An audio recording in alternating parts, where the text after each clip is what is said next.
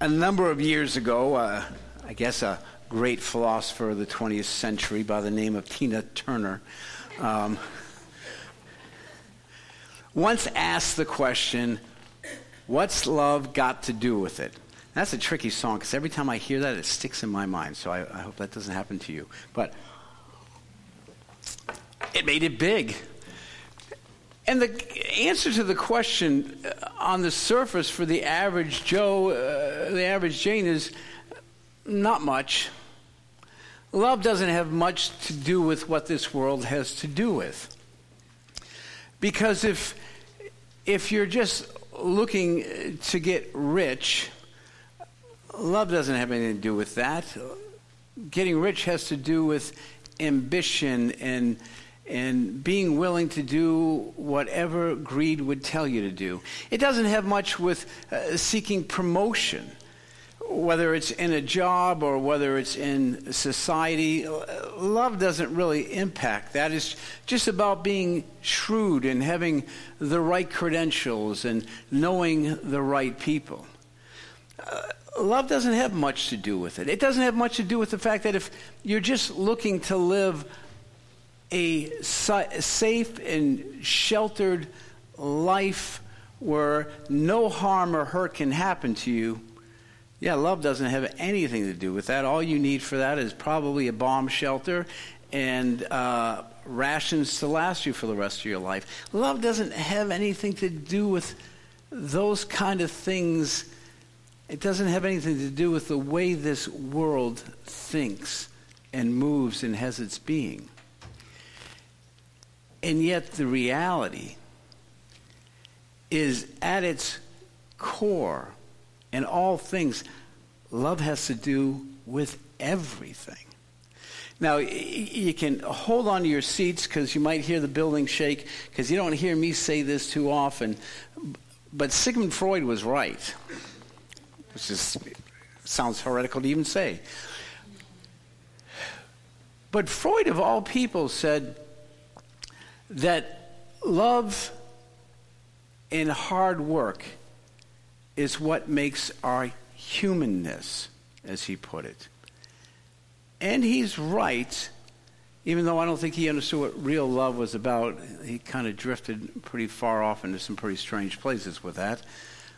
But the truth is, the very core of our nature is about love. We just run off to things. We just run off uh, to people to receive accolades, to try to fill in us something that only love can fill.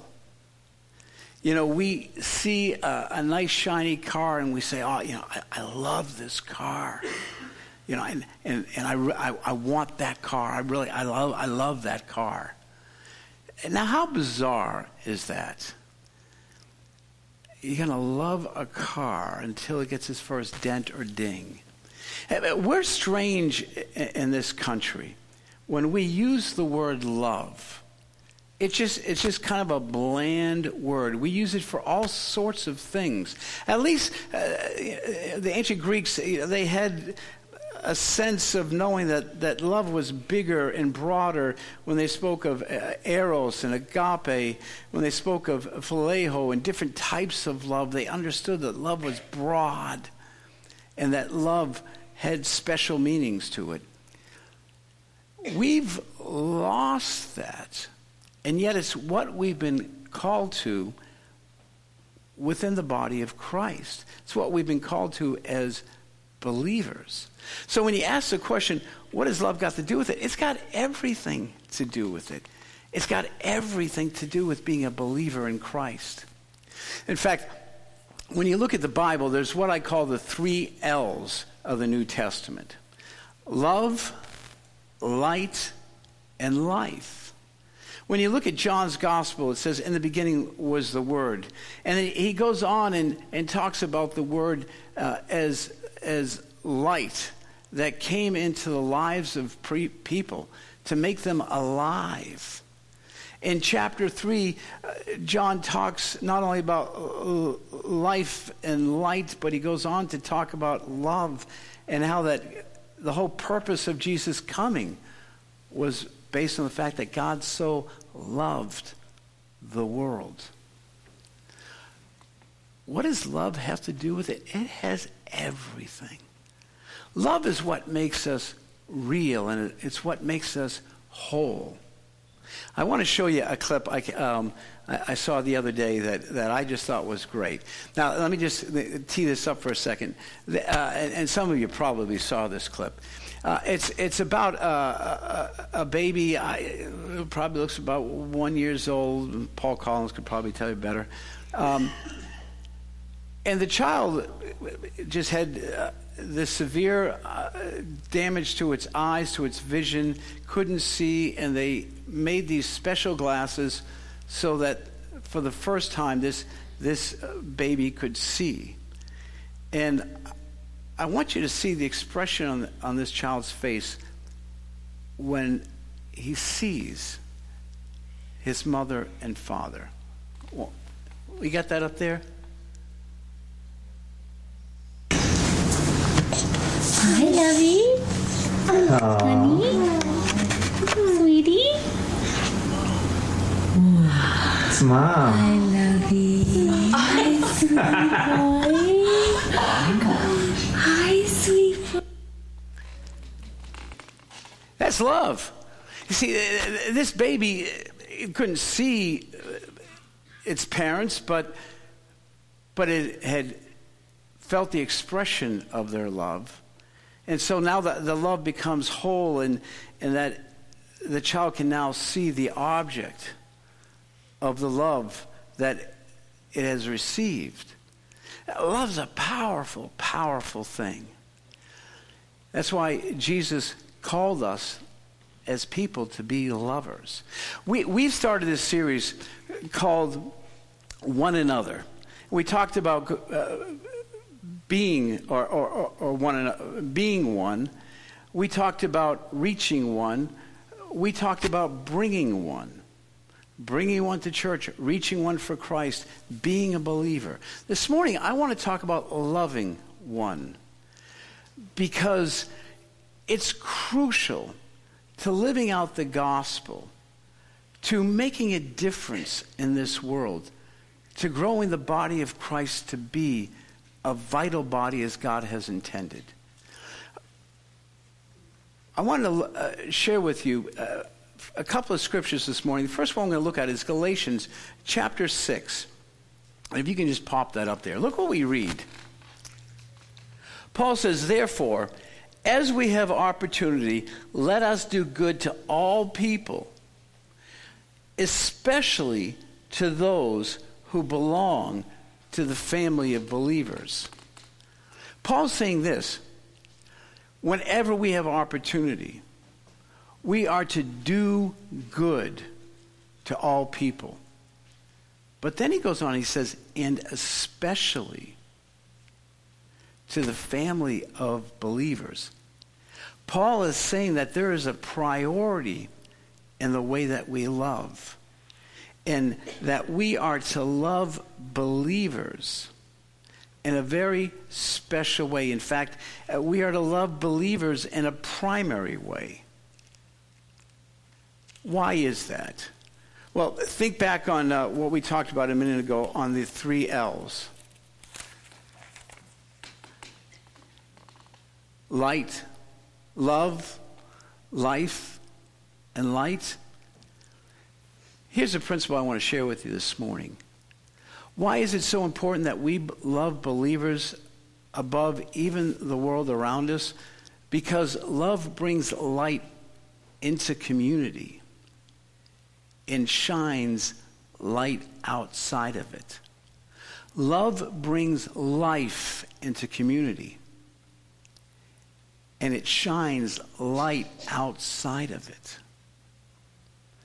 Think about it. What did Jesus do? The first thing he did when he began his ministry is he called together his disciples, the apostles, and he poured into them his love.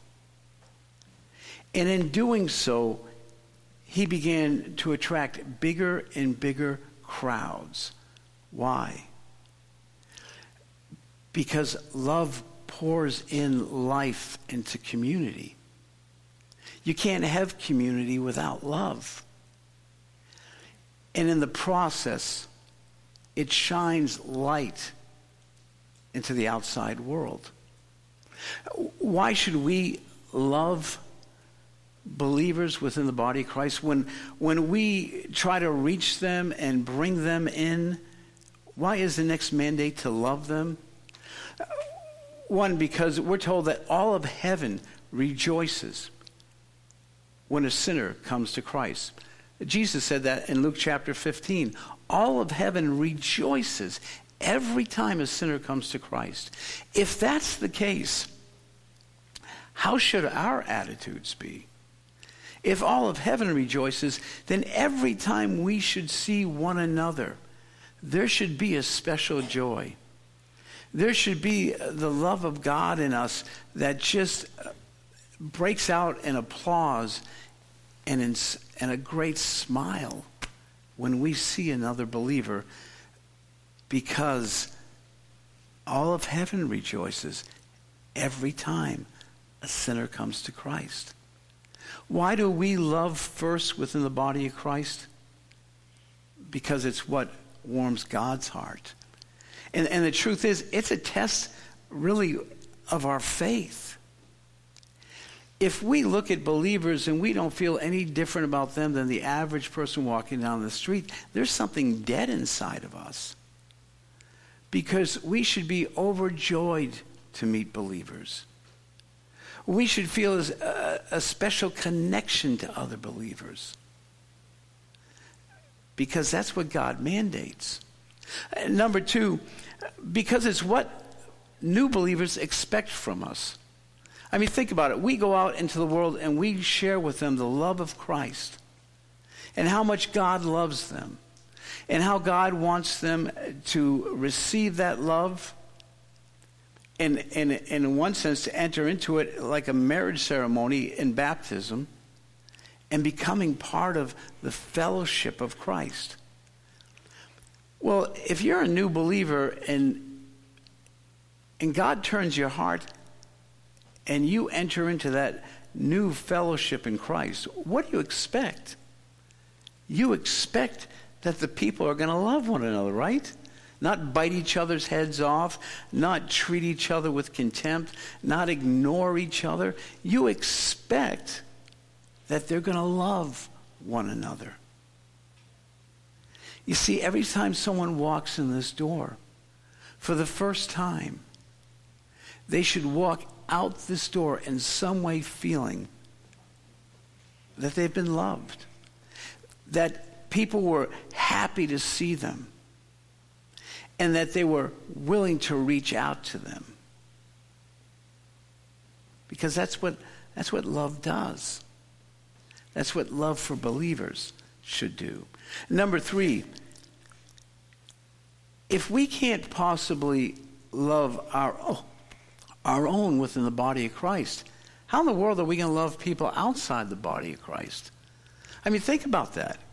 If I can't love you people, how can I love people outside of this church.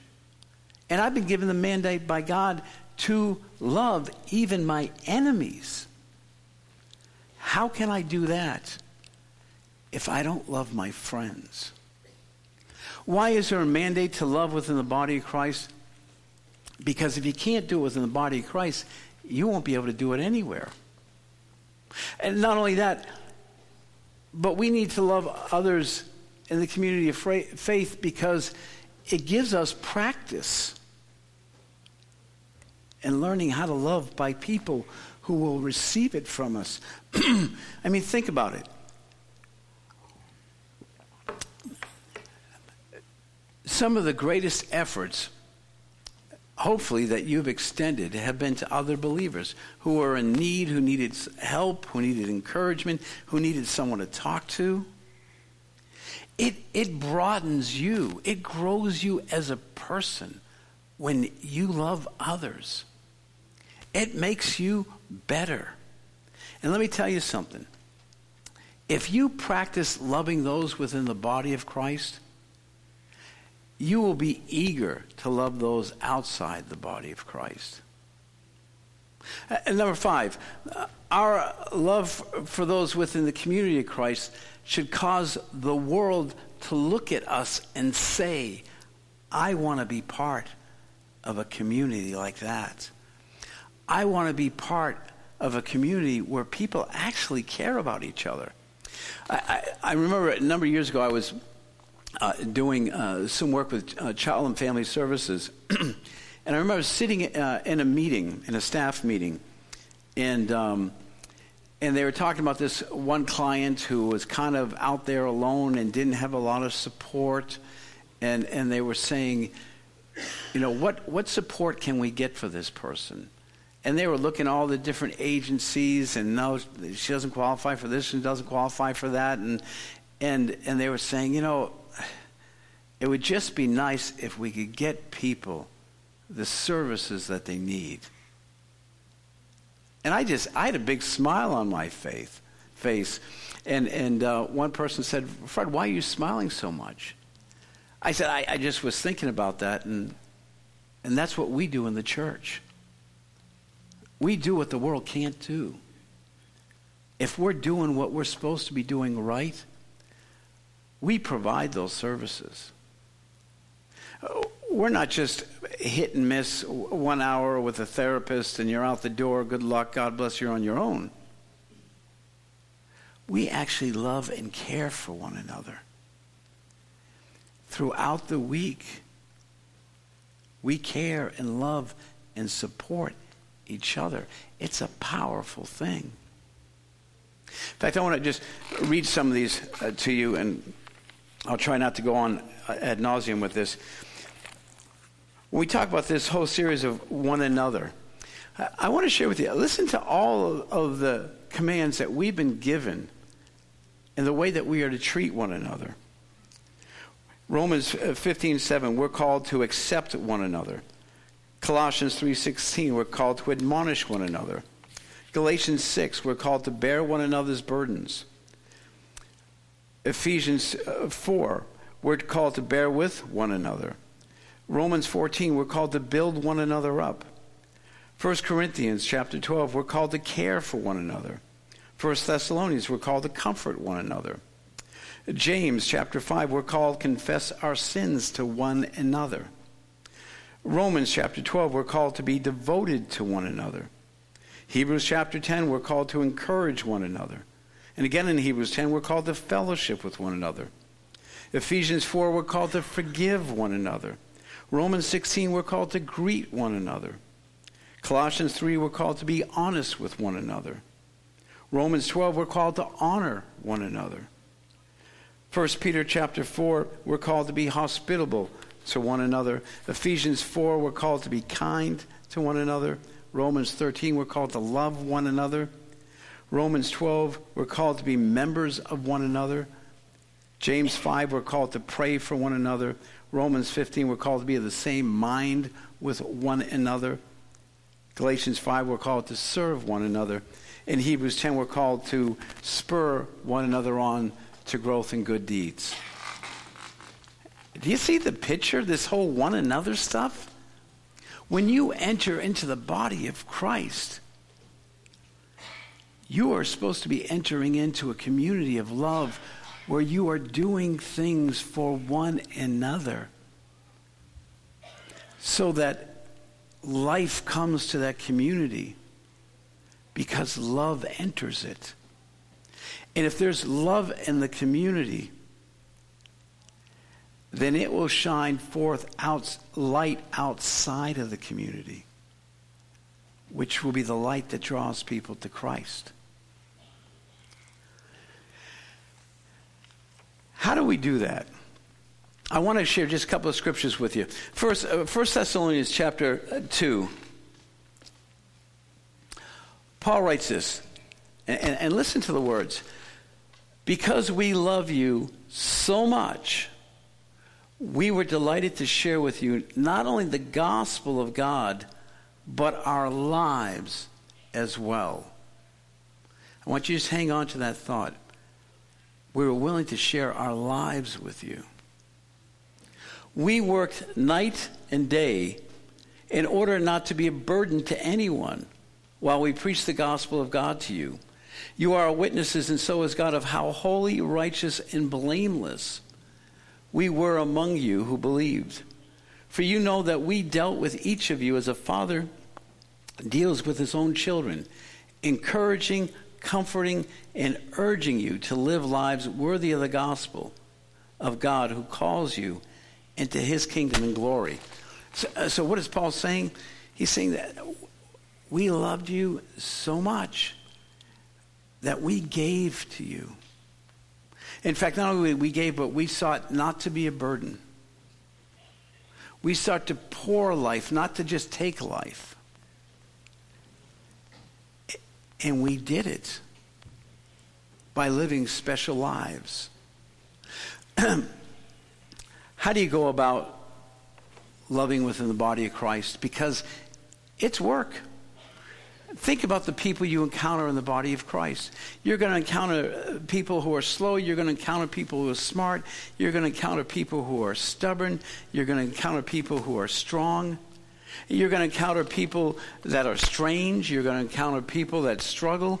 You're going to need to know how to love. Very simply, we love by first being dependent upon God. That we seek the love of Christ within us so that we can give it to others. Why should you love somebody when they hurt you? Because that's what God would do. Why should you give to someone when you don't believe you have enough to give? Because God has promised you that the love you dole out, He will bless and multiply beyond what you can handle. He will meet your needs.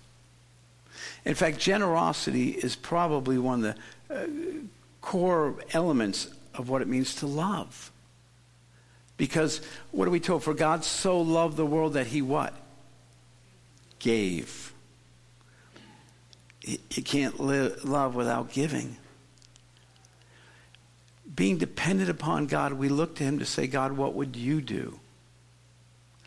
It comes by being dependent, it comes by being willing to love totally. Remember what Paul said? I know how much you, you love, and I call you to do it more and more.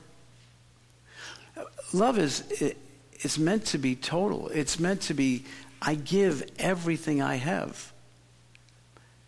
To love within the body of Christ means this that I will leverage whatever I have to bless you in the way that God would have me to bless you. Now you say, Pastor, look, I don't, I don't have much. And, and, and I, I don't have a lot of time. That's okay. I love these words by Mother Teresa. If you can put them up, um, about uh, loving in small things. Do you have that? Should be right at the bottom. Do small things with great love. You don't have to do big things. In fact, most time when people do big things, sometimes it's not with love, it's just for the sake of doing big things to impress. Loving people within the body of Christ means that we're willing to do small things, but they're significant things because we're willing to care. Think about it. now, men probably are different in this, but well, we'll, we'll go with women. If your husband goes out and spends a bunch of money on an expensive car for you, but doesn't tell you how much he loves you, and doesn't pour time into you. Does a car matter? No.